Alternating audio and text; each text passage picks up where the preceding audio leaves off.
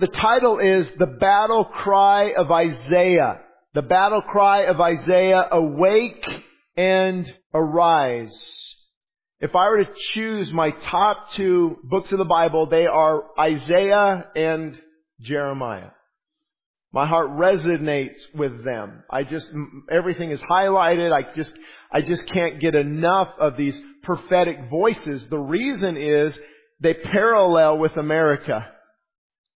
It, it, it's, it's unbelievable. I mean, you, you, before, before Isaiah 60, you know, you look at Isaiah 57, and God is calling the people out of idolatry. He's saying, you slay your children under the trees and you chase after the harlots and the prostitutes and, and when you cry out for help, let your idols deliver you. And he talks about their idolatry and, and, and calling on the name of the Lord. The prophetic books are often not chronological. It's not like exactly this happened here, you know, chapter 57, 58, 59. It's not like a history book, so that makes it difficult. Chapter and verses were only added about 500 years ago. Thank God for that, but that's why you won't see Jesus reference a chapter and a verse. What does he say? It is written.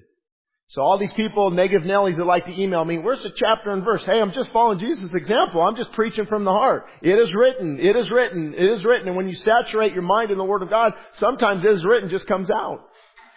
And so there, there, there's this cry. You see, I, I mean, I see Isaiah 57. You know, he's building up, and and but then he doesn't leave the people there. He says, "Cry aloud and spare not. Lift up your voice like a trumpet."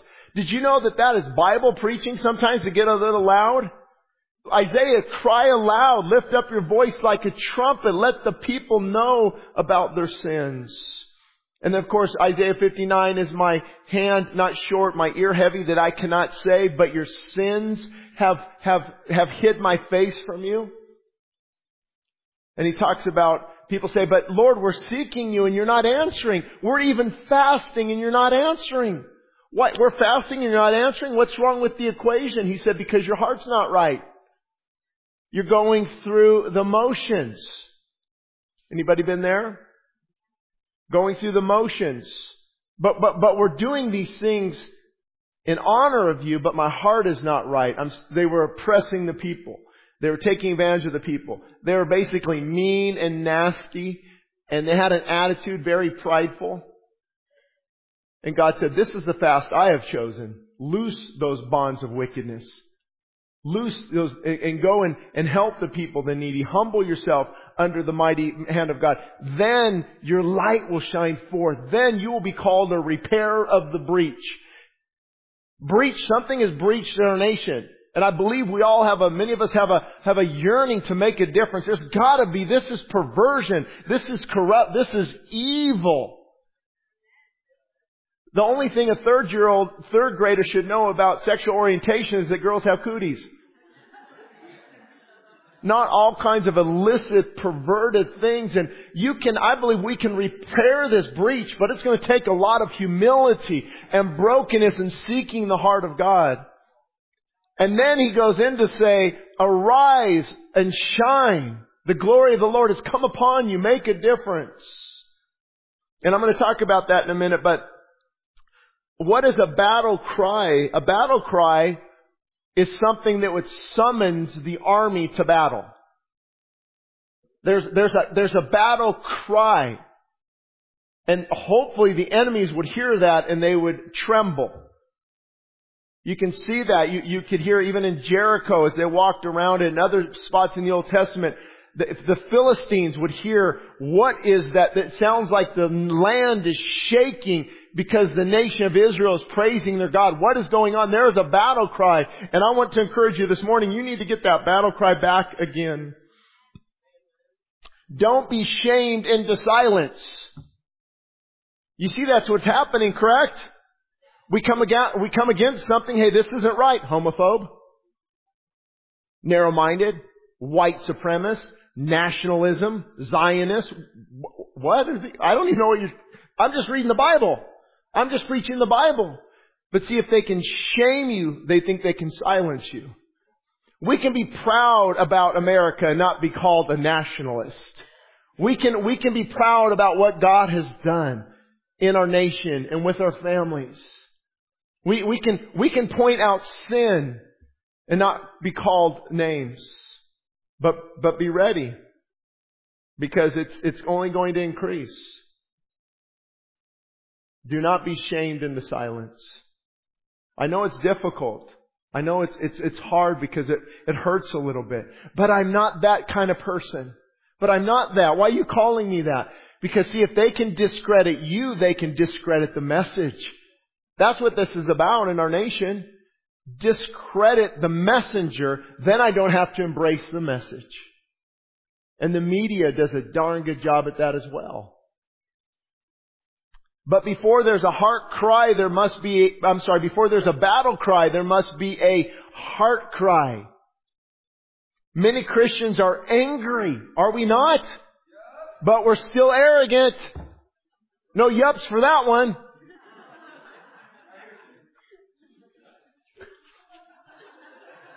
I couldn't resist. Well, that was great. Many Christians are angry, but we're still arrogant. We're wound up, but we're not worshipers. And we're haughty, but we're not holy. Funny side story. Haughty, you know, prideful. H-A-U-G-H-T.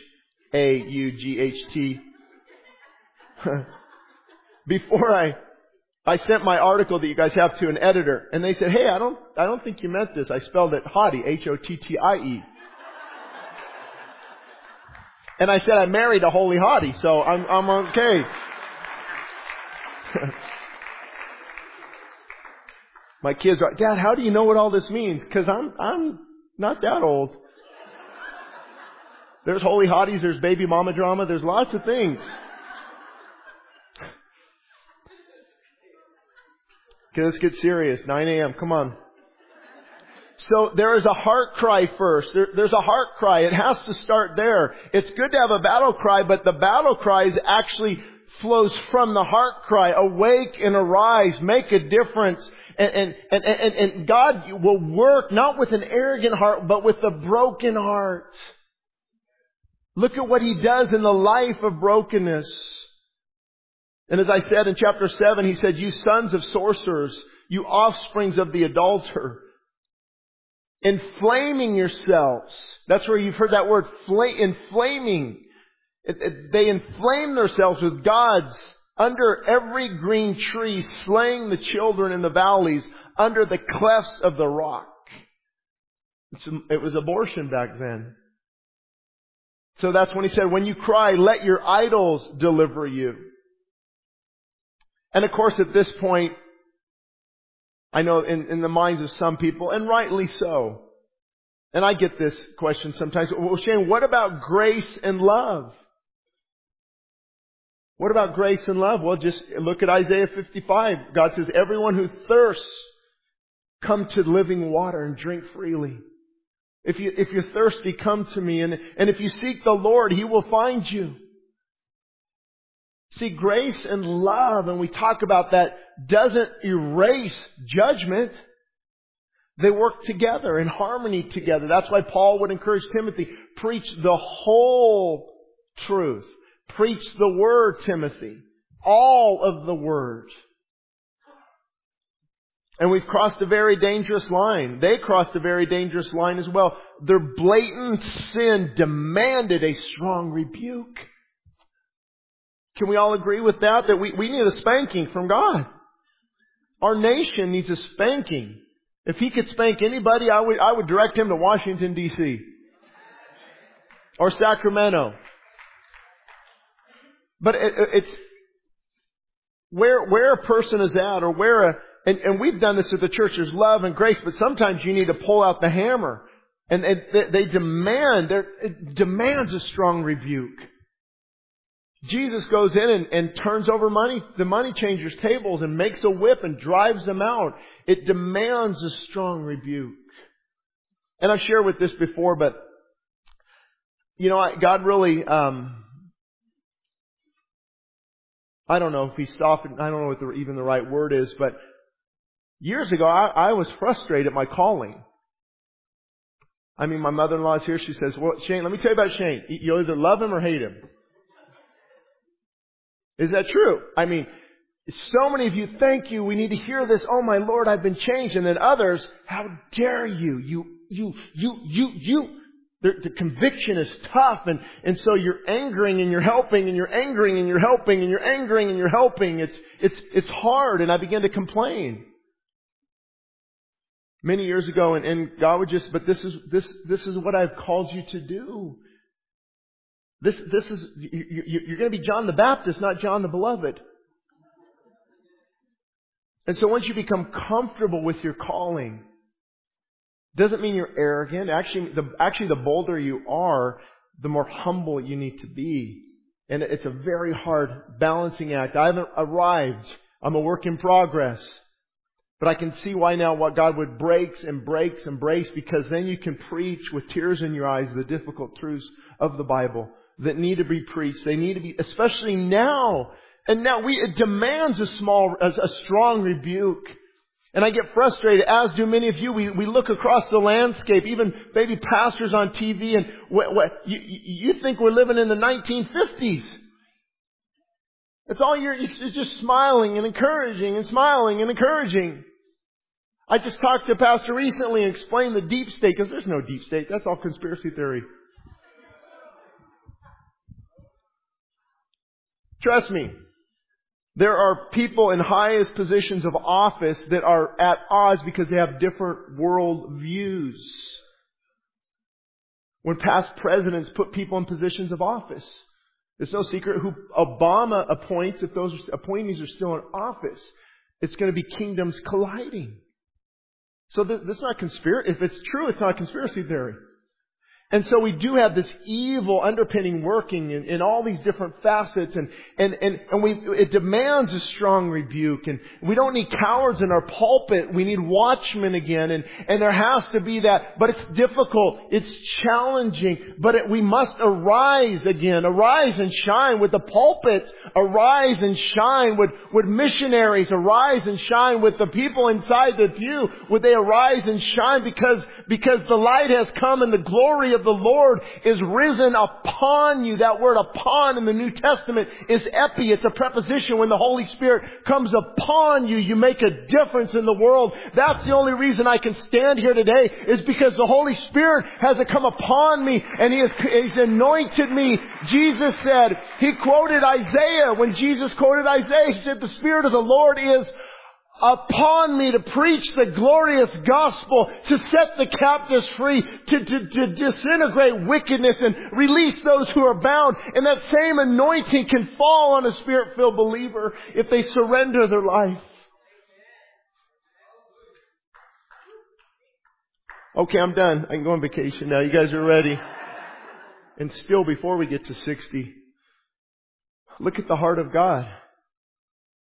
Yes, some strong words, but then in, in, in, chapter 57, for, for thus says the high and lofty one. For thus says the high and lofty one who, who inhabits eternity. I dwell, I dwell with a contrite and a broken people.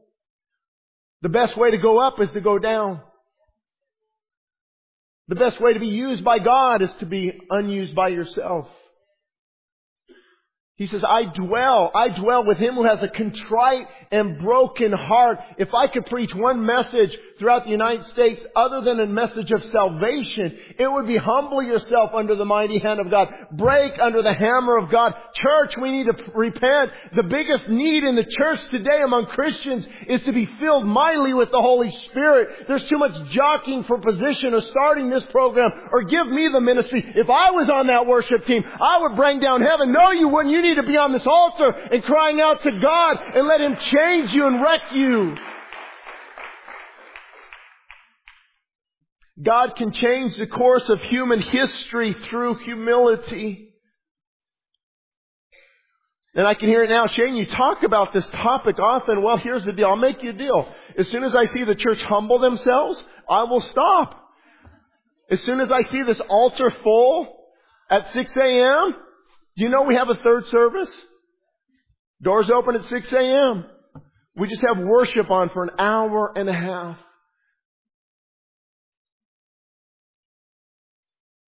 Number one excuse, ah, that's tough. I'm tired. And now we know what the problem is. It should be the opposite.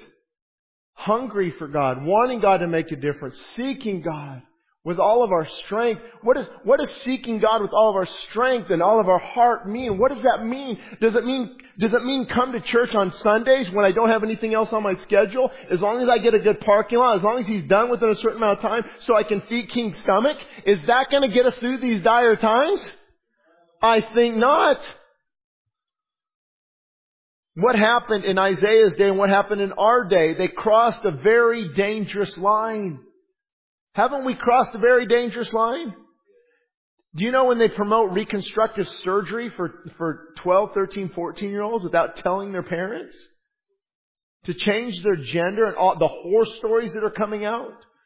of the sexual perversion and the, the transgenderism reading to kids in the kindergarten classes and, and the, and the, the porno, pornography in the, in the school libraries and the, the debauchery, a word we don't hear very much, and sexual perversion and we, we've crossed that line, not to mention the little children and, and, and there's thunderous applause in New York and California. Now we can now kill a nine month old. Praise God. We crossed the line, folks. We crossed the line. And anytime you cross the line, there is a demand for a strong rebuke. Anytime you cross that line, you see what happens is we confuse God's patience with His approval.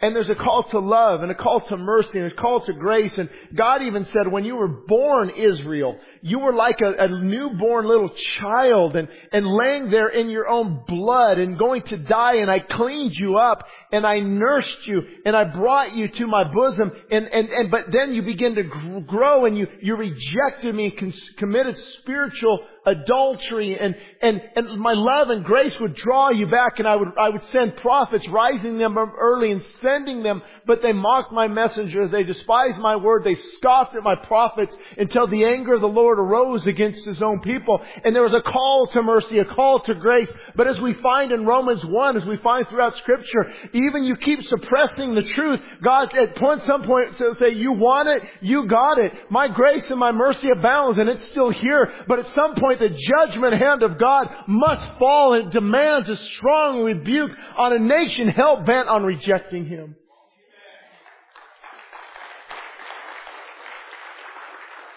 But then 57, he switches gears again. He says, thus says the high and lofty one. Just picture that. Thus says the high and lofty one who inhabits eternity. His name is holy. His very nature is holy. His character is holy. He calls us to be holy and come out from among them and be separate, come and worship the Lord in the beauty of holiness. And there's a holy splendor about Him. Thus says the high and lofty one, you better listen, I dwell, God will dwell with the people with a broken and contrite heart. Could it be if you're disconnected from God, it might be more on you and not Him? I dwell, I will be with, I will consume with passion my spirit on him who has a contrite and broken heart. That's the person I want to dwell with. I believe that's what David said. One thing have I desired. One thing have I desired above all else. One thing that I have desired. I will dwell in the house of the Lord all the days of my life. Who may ascend into the hill of the Lord? He who has clean hands and a pure heart and who has not lifted up his soul to an idol, nor has he sworn deceitfully, deceitfully, deceitfully. Listen guys, I came here to tell you this morning, God can change the course of human history through humility. See, many people have a battle cry, but not a heart cry. And if anything breaks my heart more than anything in the church, why I write books, why I fast and preach my heart out and pray, and I'm a work in progress too. Please look to the cross. Don't look to me. Let me get out of the way. He must increase why I must decrease, but I can at least point you in the right direction. I can at least point you to the right. One thing that breaks my heart more than anything, of course, the salvation of souls. But a lukewarm, timid, cowardly church that has no spiritual power. And I can tell you, out of a thousand people in a church, maybe 50. Am I, am I just being honest? Maybe 50, maybe 100. More here, hopefully. More here, hopefully. Because either, like my mother-in-law says, you, you, let me tell you, when she tells people about Westside Christian Fellowship, she says, let me tell you up front, let me just get this out. And I've heard her say it, and I just laugh. You're either going to love it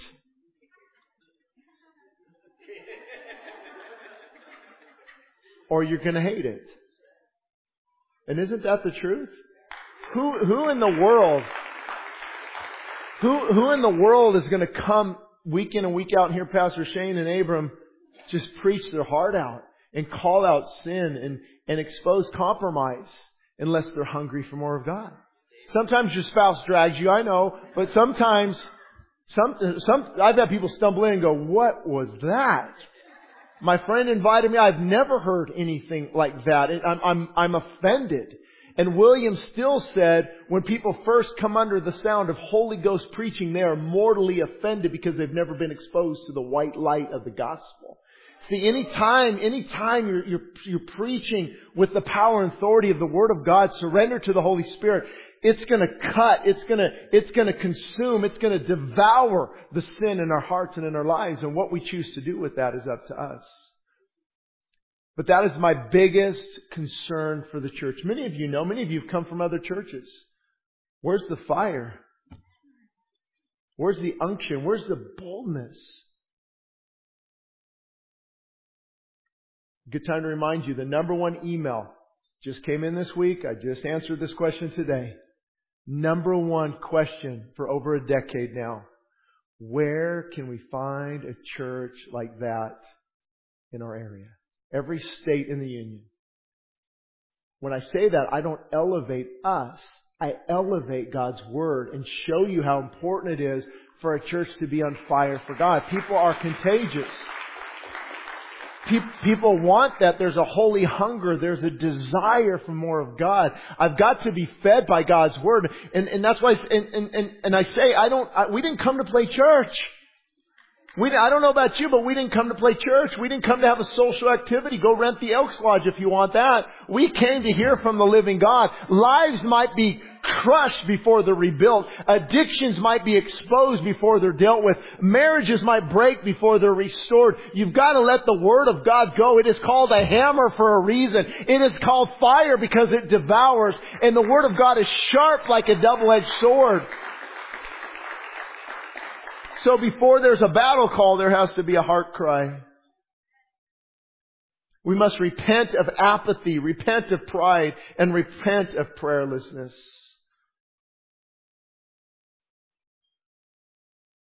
it's kind of funny. I am not even worried to preach this message at this church. But some other, like the one I'm going to, I'm like, oh boy, this is going to be interesting. This might go over like a keg of beer in an AA meeting. but, but God calls us to do those hard things. You'll get that on your way home. Remove things that are distracting you and pulling you away from God. Remove the, this is so important because Christians, we don't often just jump off the hill. We're laid, we're led down one step at a time. And if we don't remove the things, the, the things that are pulling us away from God, the Bible has a word for that. Idolatry. And so things that can be pull, can pull us away, what they call the old man, or the Adamic nature, or the, the, the flesh that is enmity with God. There's these things that will actually pull us away from God. So if we're, we're doing those things, we're, we're entertained by those things, we're living that life, we come to church and we're kind of dead. Because we've been quenching and grieving the Spirit. And the vast majority of people I preach to every Sunday are living that carnal life. That's the hardest thing to witness as a pastor. And some of that carnality maybe comes from wrong thinking. That bitter, angry, upset, always complaining. God's Word has a lot to say about that. Remove grumbling and complaining from you. Let things that are edifying come out of your mouth and, and uh, the government's always up to this and look what's going on now and always grumbling, always complaining, downer Debbie. And, and God wants to expose that this morning and remove that from your life so you can have that mighty feeling of the Holy Spirit. So many people talk about the feeling of the Holy Spirit, but they don't have it.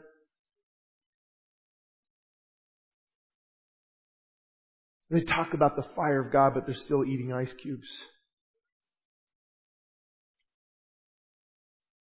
Remove those things that are pulling you away.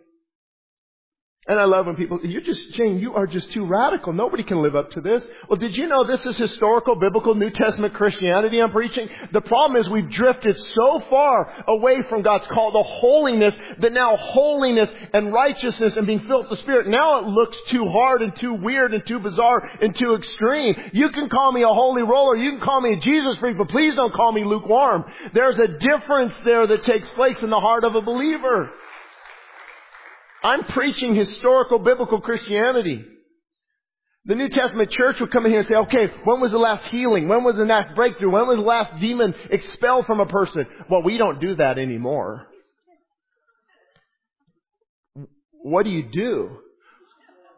Well, we sing a song, and then we have Brother Bill come up and give us some announcements about the potluck and the men's barbecue. And then we try to get through three other songs, about three minutes each, so we don't go too long. I'll get rid of the accent. I don't know where it came from. And then the pastor, he's down to 25 minutes because we just watched something that shows the, extent, the attention span of people is now down to 25 minutes.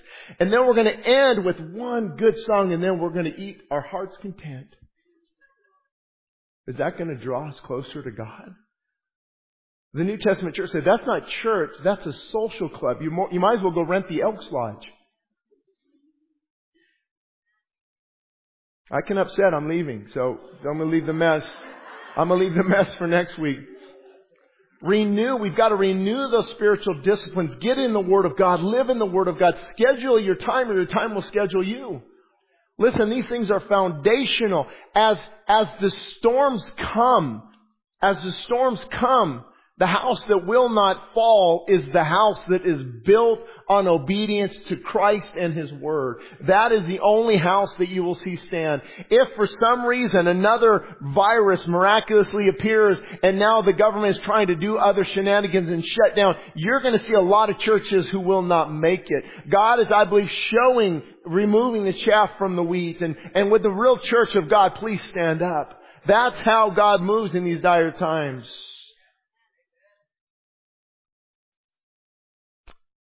58, chapter 58, cry aloud, spare not, lift up your voice like a trumpet, tell my people their sins.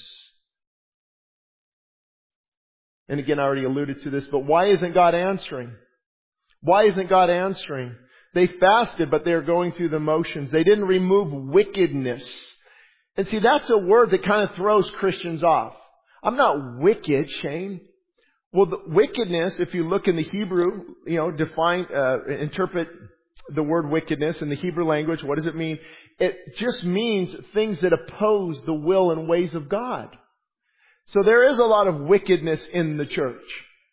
Things that are opposing the will and ways of God. And that will draw us away.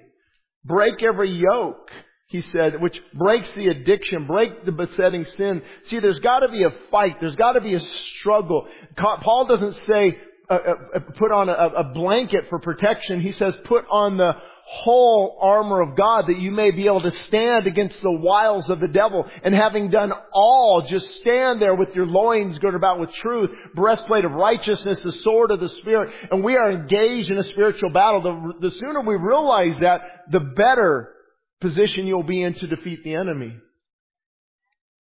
Top three, top three public school problems in the 1970s. Talking too much and making noise. Today it's rape, robbery, and assault. Bringing deadly weapons. There's a jungle now. It is very sad to see. He said, if you turn to me, if you break this yoke of oppression, if you turn from your wickedness, if you stop this fornication and, and, even spiritual adultery and drunkenness and, and always just looking for entertainment, things that draw you away from God, if you repent of these things, then your light will shine. Then your light will shine. But I want the light now. No, you've got to break and repent of these things. Then your, your light will shine. And guess what? God will call you. He will, He will call you a repairer of the breach.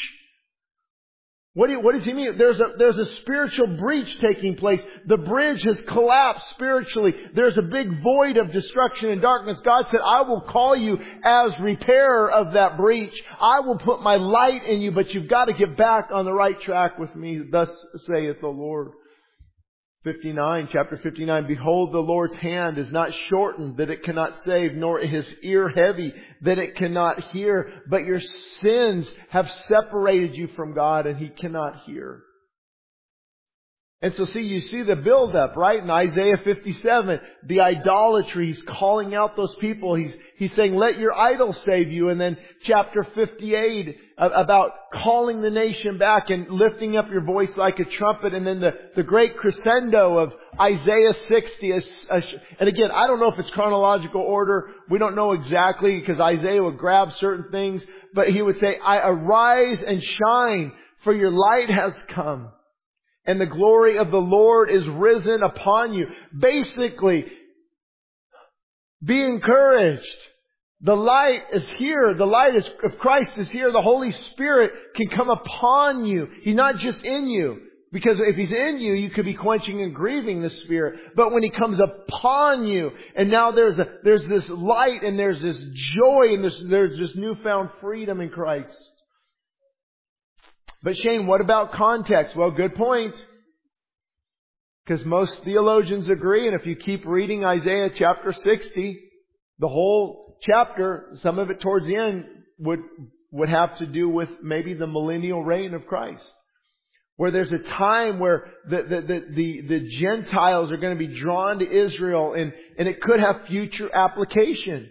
But there's definitely present application as well. Most theologians would agree on that. So welcome to the mystery of God's Word. How can it apply to the future in many cases, but yet still apply to me? Because God's Word trans, transcends time and space and things like that. He, he can say something that is prophetic, but he can also say something that is now. He can also say something that was valid 2,000 years ago, the seven churches in Revelation, for example, that was, I believe, written directly to those seven churches in Asia Minor, about 500 miles above uh, Israel. Above Israel. It wasn't even, they weren't even in Israel. They're in Asia, they're up, up, up in a whole different area. Smyrna, Laodicea, Philadelphia, all these churches he's speaking to have relevance still today.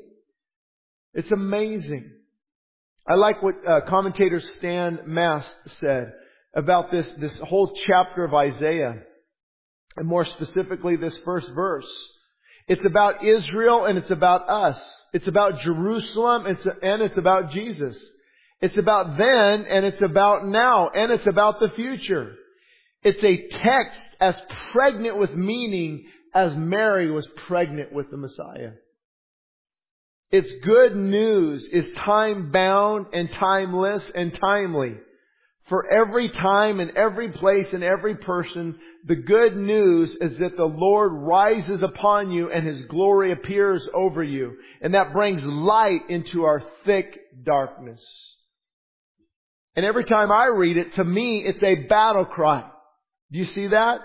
It's a battle cry. Arise and shine. Arise and shine for your light has come and the glory of the Lord is risen upon you. To me, that seems like a commandment. Hey, I've done all this. Arise, shine, for the light has come and the glory of the Lord is risen upon you. And Bible students will know if you keep reading that chapter, uh, it could have something to do with the millennial reign of Christ. It could have a, a future sense of fulfillment because of the language and, and how Israel will be a light to the Gentiles and different things. But there's something called present and future application. that I just talked about. That this is very relevant for us today. And I like what theologian Stan Mast said. It's about Israel, but it's also about us. It's about Jerusalem and it's about Jesus. It's about then and it's about now. It's a text as pregnant with meaning as Mary was. It's good news. It's good news is time bound and timeless and timely. For every time and every place and every person, the good news is this. The Lord rises upon you and His glory appears over you. And that brings light into our thick darkness. And I, I would, I would, I would say again, this is, this is the sticking point for many who call themselves Christians. And let me just say, those who are legitimately Christians. Our blessing can become our curse. And so, so many people, and, and, I've been there, I can slip in there as well, just as, just as easy as most people can. But there's this, this constant magnet that draws us away from God. Anybody can relate? Whether it's sleep or I mean, it's really, if you want to know how the enemy's coming at you, it's going to be from three things. You ready for these? You taking notes? Well, we already know. The Bible tells us. The lust of the flesh, the lust of the eye, and the pride of life. That's how he shoots at us. And so what these things do, the lust of the flesh, if we cave in and we listen to it and we acknowledge it and we obey it, we begin to quench and grieve the Spirit.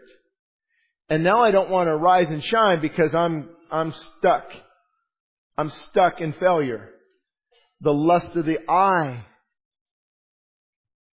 What the, oh, if I could just have that. You could just, have, that's where that phrase comes from, keeping up with the Joneses. Anybody hear that? Young, younger Younger people, bling bling. Got to get that bling bling. Got to be a, and, and so now they want to be now now so many young adults want to be um, YouTubers and make fifty thousand a month. And, and, and, it's, it's the lust of the eye. So see, as these, as we're fulfilling and following these things, we can be drawn away from God. See, we want the haughty, but not the holy part of it. And then the, the boastful pride of life.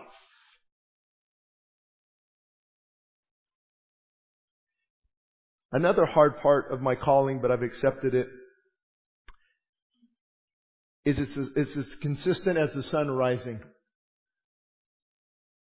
I know who I upset by the feedback on Facebook, Instagram, Twitter, emails.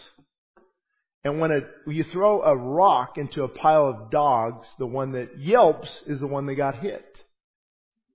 And so when you're preaching these kind of things, the things that hurt, the conviction, those who want to change, God does miraculous things. But those who get upset, how, you're just extreme. You're just, you're just, you're just in my face. You're just, you're just mean spirited. No, I'm just being biblical. It's called conviction. You need to stop running from it. It's, it, there's a, and, and that's, that's how the enemy will work. The lust of the flesh, the lust of the eye, and the pride of life.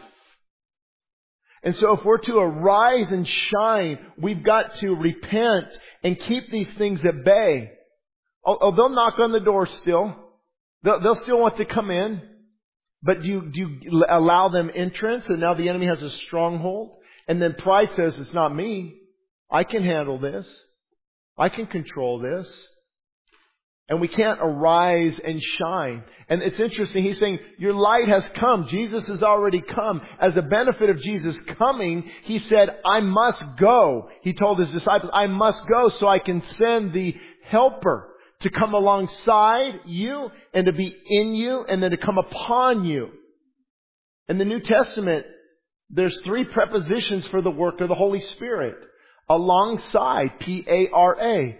And then in you, E-N. And then epi, upon you, an overfilling of the Holy Spirit. So don't let this stuff scare you. It's all biblical. But many conservative churches are afraid of this topic because they haven't experienced a mighty move of God's Spirit. And many Christians, if there's a couple different topics that upset people, it's the one on the deeper life. Isn't that interesting? When I start to talk about spiritual awakenings and revival and fasting, oh my goodness. Man, the hatred on Facebook, you just stay in your lane, you just preach the gospel. And I go to their Facebook page, oh, they're in now burger. No wonder they don't like me preaching about this topic. Right? And, and they don't want to be, they don't want that deeper life. All night prayer meeting, count me out. Worship in the morning, not me, not my style. And people get convicted. And then they have to start making excuses and putting me down to hide their lack of spiritual fervor. That, that's just, that's just the bottom line. I'm just shooting you straight. It Doesn't mean everything I say is perfect because a lot of it's not. But I'll be the first to admit if I say something off. I'll be first to admit if I, if I push too much. But I don't think the problem now is we're pushing too much towards spiritual disciplines. I think we're, we're drawing away from them.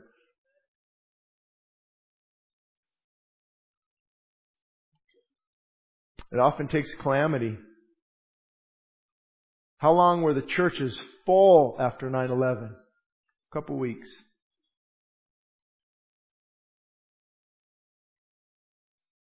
Couple weeks. You think China's threats to Taiwan are just are just just just threats? They're not really anything behind that. You, I don't know. When you have a 200 million man army, and the military now is matched with ours, it wasn't that way in the 1990s. These are these are interesting times. We need to be seeking God like never before. Shane, why are you trying to scare people? I'm trying to scare the hell out of you.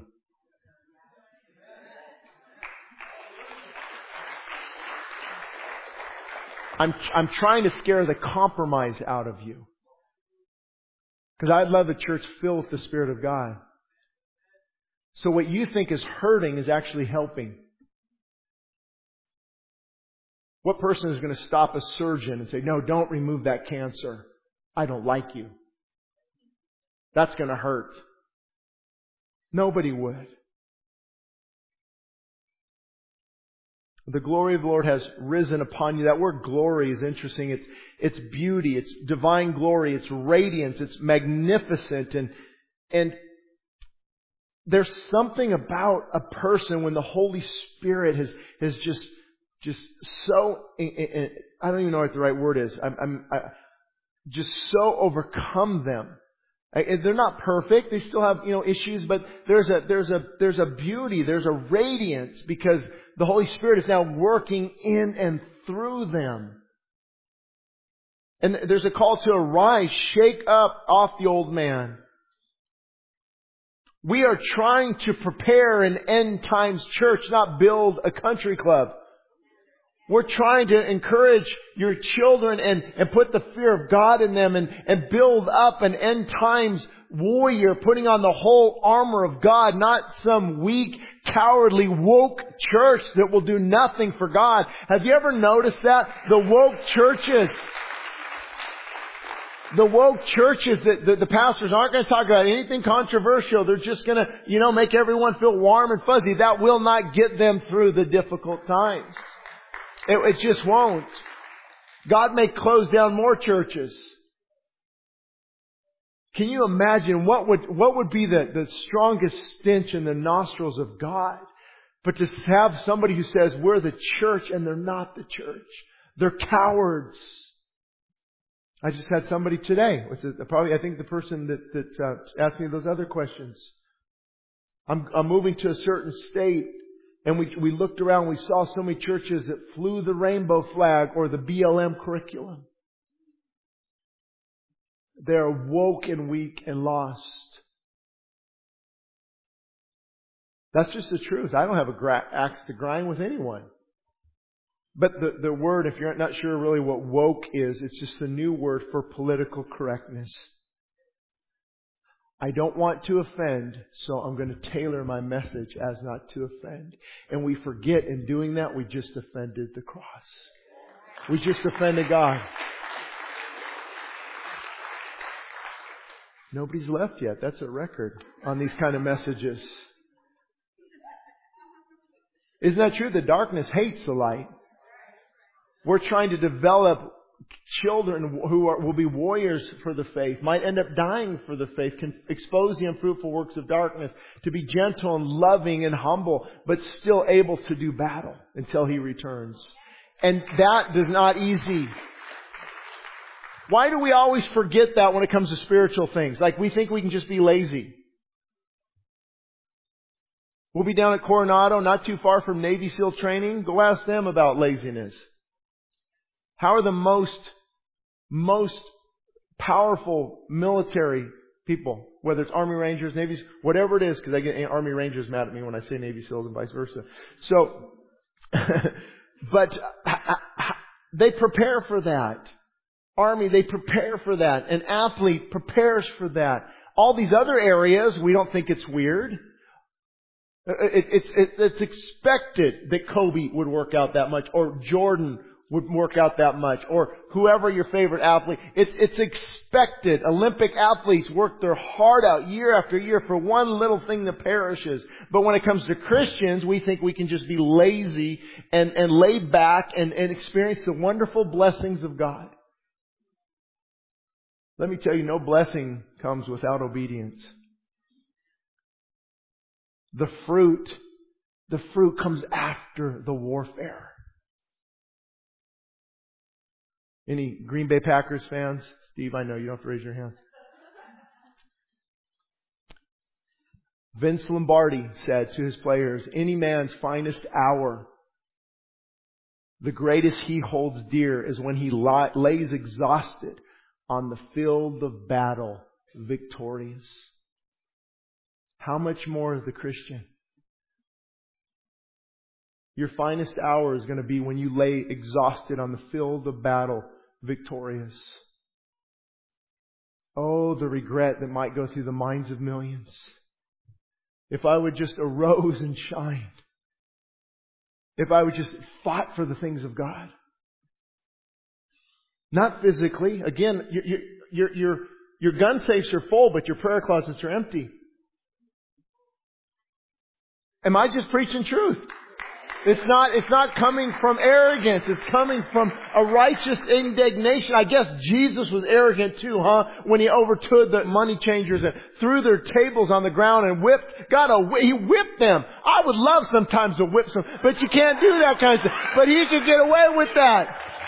It, he could get away. Don't worry, it wouldn't be hard. It'd be you know how you roll up the wet towel and you just, come on, wake up, get up, cry baby, get up.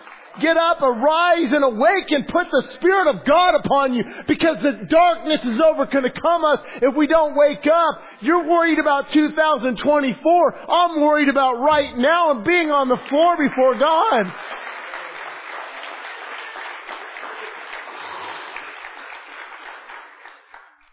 I love what A.W. Tozer said, 1950s.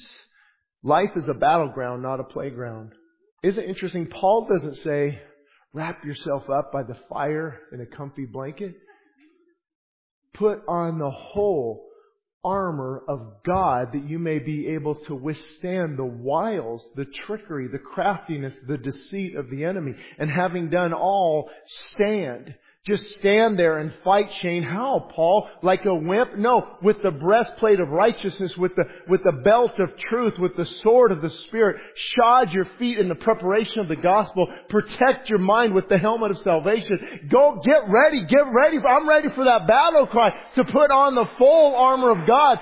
Your children, your children need to hear you. Stop complaining. Stop living in fear and put on the whole armor of God and let them know I've already already told my kids I might die for the gospel. I might take a bullet in the head for the gospel, but at least I can die knowing that I serve the King of Kings and the Lord of Lords with a boldness and a battle cry. Don't, don't, don't look to me. I struggle with cowardliness just like everyone else. What, what's the difference? The power of the Spirit. I'm telling you. I've been saying that for 12 years. Ever since we started this church. I think my very first message was on Isaiah 57. I opened the MacArthur Study Bible this week and I remember writing that first message of the church, September 25th, 2010.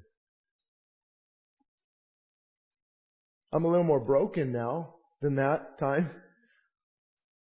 A little more love in my heart, tears in my eyes, but it's the same truth. That truth transcends time. But on this concept of, of arising and shining and, and the glory of God being upon us, it's always God who fills you. And this is where some Christians get their theology wrong on pneumatology. Pneumatology is the study of the Holy Spirit. Is they either think God does it all. Let me just, let me just go home, have a Netflix binge, and God's Spirit is going to fall upon me.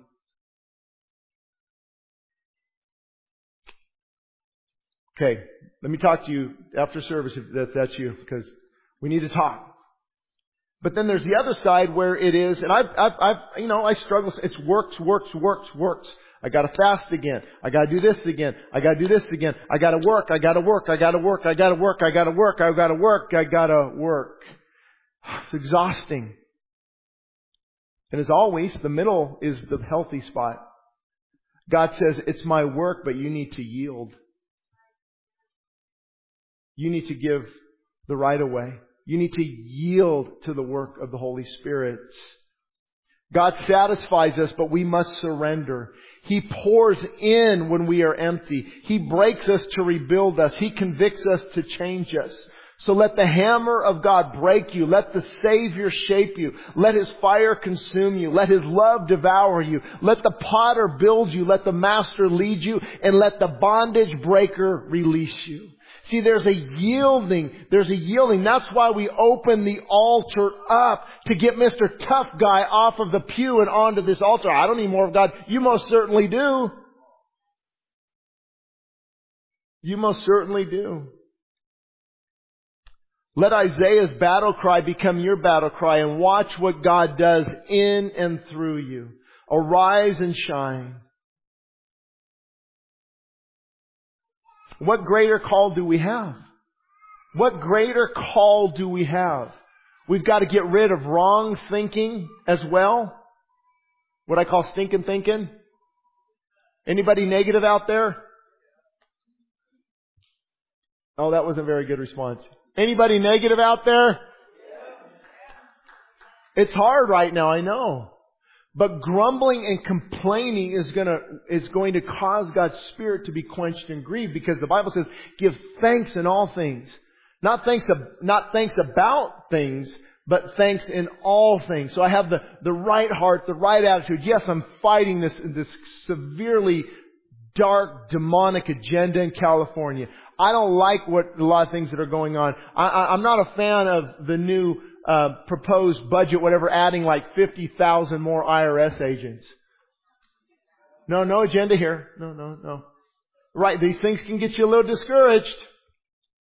How our military is becoming weak and woke. But don't let that put out the fire in your heart. Let it stoke it. Okay, now I'm getting to morning worship. Now I'm getting to church every, now I'm going to open the Word of God again. I'm going to pray for, for an hour and read the Word with my, I'm going to, I'm going to let this fuel my fire instead of getting all bent out of shape and doing nothing. What can you do with an arrow that's bent out of shape? Zero. God needs us to straighten up our hearts. And I know at this point a lot of people, but Shane, my marriage, but my finances, but my parenting, but my health. But when you, when you get your arrow straight, when you get your arrow straight, a lot of other things fall into place. So many things fall into place. I think Pastor Abram can would attest to this, but I, I would say close to 90% of all marriage problems would be fixed if both people humble themselves and got straight with God. The problem is carnality and pride and arrogance. And so many people, you know, like, well, Shane and Morgan, how do you guys do it? We, we, we need God every day. You don't think we'd have big marriage issues? Absolutely. Ding, ding, ding, ding, ding. If we go back to the old nature, The old way of doing things, that old Adamic prideful nature comes up. So my question is, what's it going to take to break you? What's it going to take?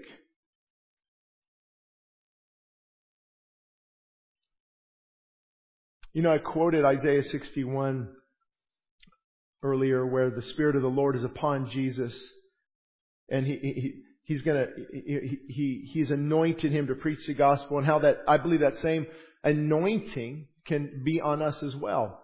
Let me explain again. Jesus said, "You will do the same things that I do, and even greater." Not greater. It, nothing can. Nobody can do anything greater than Jesus. Raise the dead. Any, he knew God's will perfectly but greater in scope where you have millions of people filled with the Spirit doing things for God. And this is exactly what a Spirit-filled believer is to do. To preach the good news, to, to, to, to heal the brokenhearted, to proclaim liberty to the captives. But something where Jesus actually, Jesus actually stopped before he said, and the day of the vengeance of our God. He actually said to proclaim the acceptable year of the Lord and the day of vengeance on our God. And I believe the reason was it wasn't the day of vengeance yet. I didn't come to destroy the world. I came to seek the world. Remember, he came as a lamb, but he's coming back as a lion. Israel was expecting a lion, but they got a lamb. And this day of vengeance on our God. That's why I love Amos too, one of the prophetic voices. He said, prepare to meet your maker, O Israel. And many people need to be challenged by that today. Don't you agree? America, Christians, prepare to meet your maker. Prepare to meet your maker. And before you get all worked up about Amos and being some great prophet, this must have went to school and, and had this great upbringing and this great lineage. He was a, he was a, he was a sheep herder. He was a sheep herder. I think he, he was around 210 years after Solomon dedicated the temple. You had a, a, a couple kings in Judah and Israel. This is about 30 to 40 years before Israel was invaded by the Assyrians. Almost that same 250 years, almost the same amount of history America has had. There's a, there's a lot of parallels.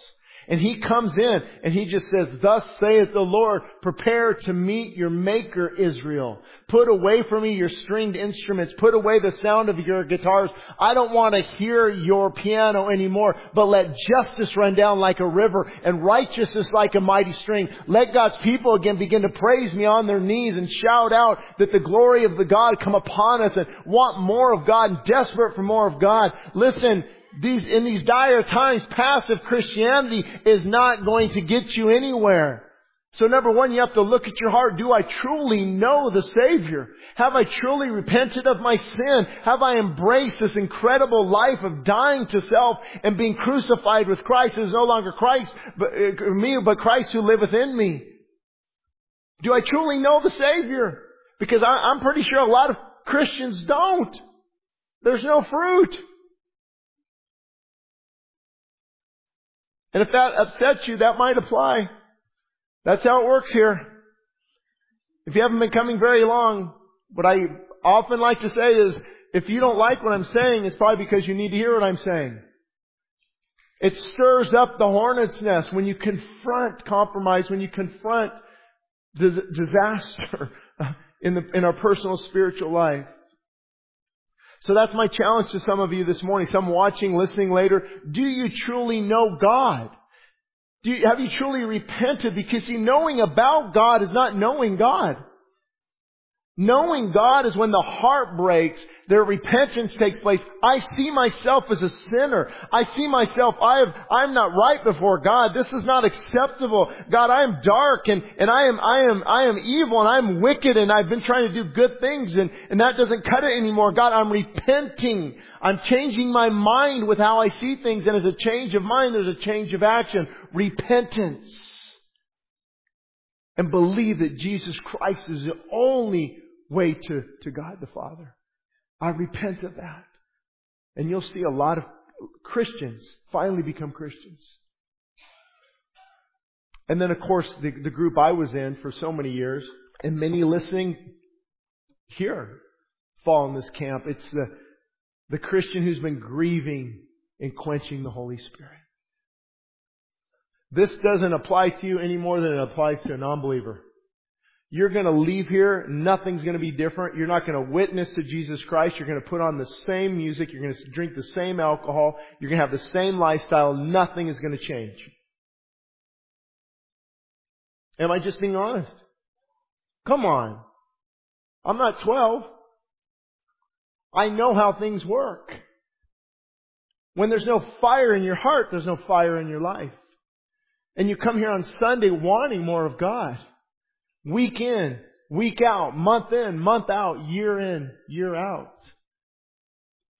But the fire's not there. You've got to make a radical decision to completely surrender everything. And I still do that. I, Lord, I give you everything, but not that. Mm. Can I still be mad at that person? Can I? Mm. It's, it's that fully surrender, getting the heart clean. And what I've noticed, full surrender is really deep repentance. I'm repenting deeply of these things. And as a result, I'm filled with the Spirit. So the only way to really arise and shine and be filled with the Spirit is to acknowledge that pride is preventing that, besetting sin. God is not on the front burner. He's not even on the back burner in your life. He's out in the garage, and you might get to it when you can. Listen, if you think I like, I come here and I like to say these things, oh, I don't. I even struggle, Lord, I'm not, why do I have to talk about that? Why can't I just talk about Joel Osteen stuff? I mean, wouldn't that be cool? Just. No, just bear with me. Just smiling, right? You know, and, and just all the positive and you can go get them team and you're the head not the tail and let me just encourage you and you have a third and fourth chance and seven steps to financial breakthrough and 12 steps to rebuild your marriage and come on team and that we need encouragement sometimes but America has reached such a point of depravity that sometimes we need the voice in the wilderness crying out and saying return to God and He will return to you break under the hammer of God and be broken by the gospel be broken by the hammer of God and be rebuilt again. Because God doesn't break you down to leave you there. He builds you, He breaks you to build you back up and say, now you can stand before me. Let the ashes arise and the beauty come from the brokenness of God. Amos, the prophet Amos said, prepare to meet your maker, Israel. Prepare to meet your maker. And I don't know where all of you are today, those listening later, those listening now, those here, but are you prepared to meet your maker? Are you prepared to stand before God? Because see, many people have a form of godliness. They go through the motions. They've been a, they are a good person. And one of my favorites, oh, I, Shane, I've been a Christian all of my life. From, from, like from when you came out? Yeah, I was already Christian when I came out. My name is. I was already a Christian. Now I know sometimes that's, okay, I'm not going to, but be careful because you, there, there has to be a point where you repent and believe in the gospel. I repent of my sin. I, am I, I'm, see, I'm not a good person. I, I, I, I'm not a, a Christian just by birth. I'm a Christian because of the new birth in Jesus Christ, and I've repented of my sin, and because of that, I've been set free. And that kind of Christian is the real, legitimate Christian because they're fruit, the fruit of repentance. But so many people in the churches of America Think, think, hey, I'm in church. I'm a good person. I've always had God in my life. I'm good. No, you're not good. Prepare to meet your, is, your maker, O Israel. Prepare to meet your maker, O America. Have you truly repented and believed? If not, this is the time to do that today. Shane, how do I really know? Well, there's a couple easy signs. Number one, you're not prepared to meet your maker. As much as I don't want to die because I've got things to do, I have full confidence standing before God because of what Jesus did. There's peace. There's, there's, there's assurance. The, the fruit. And hopefully there's some, a little bit of fruit in the life, right? And so if there's no fruit, you don't want to really, uh, I don't know. Um, I hope God sees my, I, I had a family member tell me that, I hope God sees my good things and outweighs my bad things. What? Have you ever listened to my sermons? There's no good things. There's no good, even a good thing you think you do is but a filthy rag in the sight of God. There's no good thing. Nothing we can do that is good. And good, good things often come from bad motives. Watch, let me walk this lady across the street. See, see me, see me. I'm doing a good thing. No, your heart's wrong. I just gave 10,000 to the missions. Your heart's wrong. You did it for your own glory. And then I want to speak to the Christian who's feeling, feeling beat up.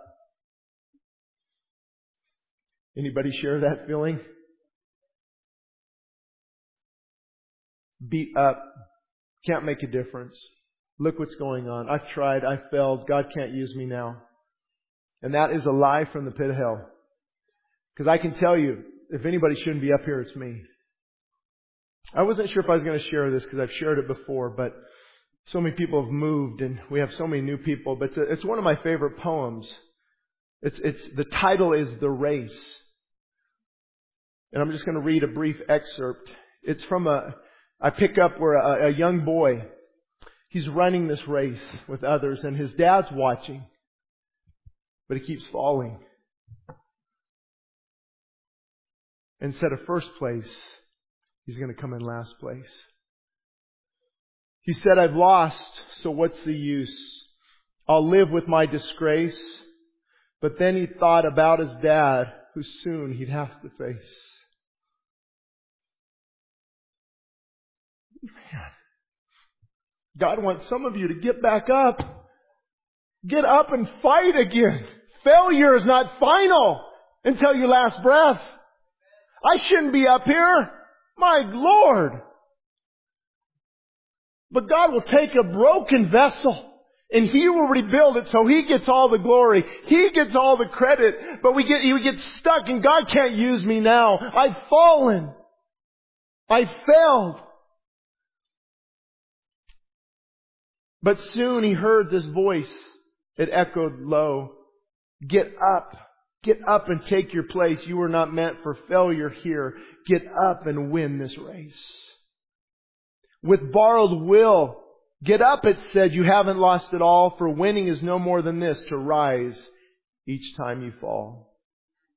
So far behind the others now, the most he'd ever been, still he gave it all he had as though he ran to win.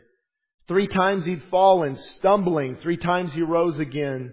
Too far, too far behind to hope to win. Still he ran to the end. They cheered the winning runner as he crossed the line first place, head high and proud and happy. No failing, no falling, no disgrace. Be careful of that Christian because their fall is coming. If that's you, be careful. Do not take pride in what God is doing in your life. No flesh should glory in His presence. But when the fallen youngster crossed the line last place, the crowd gave him the greatest cheer for finishing the race. And even though he came in last, with head bowed low and unproud, you would have thought he'd won the race to listen to the crowd. And to his dad, I don't know what's wrong with me this morning. I'm telling you. I can relate.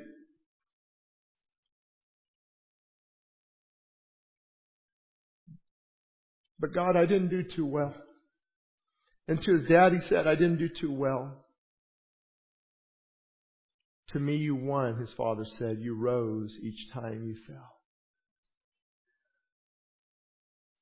For all of life is like a race with ups and downs and all, and all you have to do to win is rise each time you fall.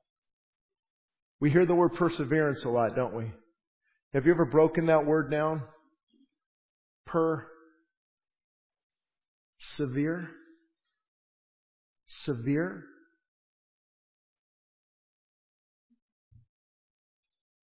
You have to persevere when things get severe.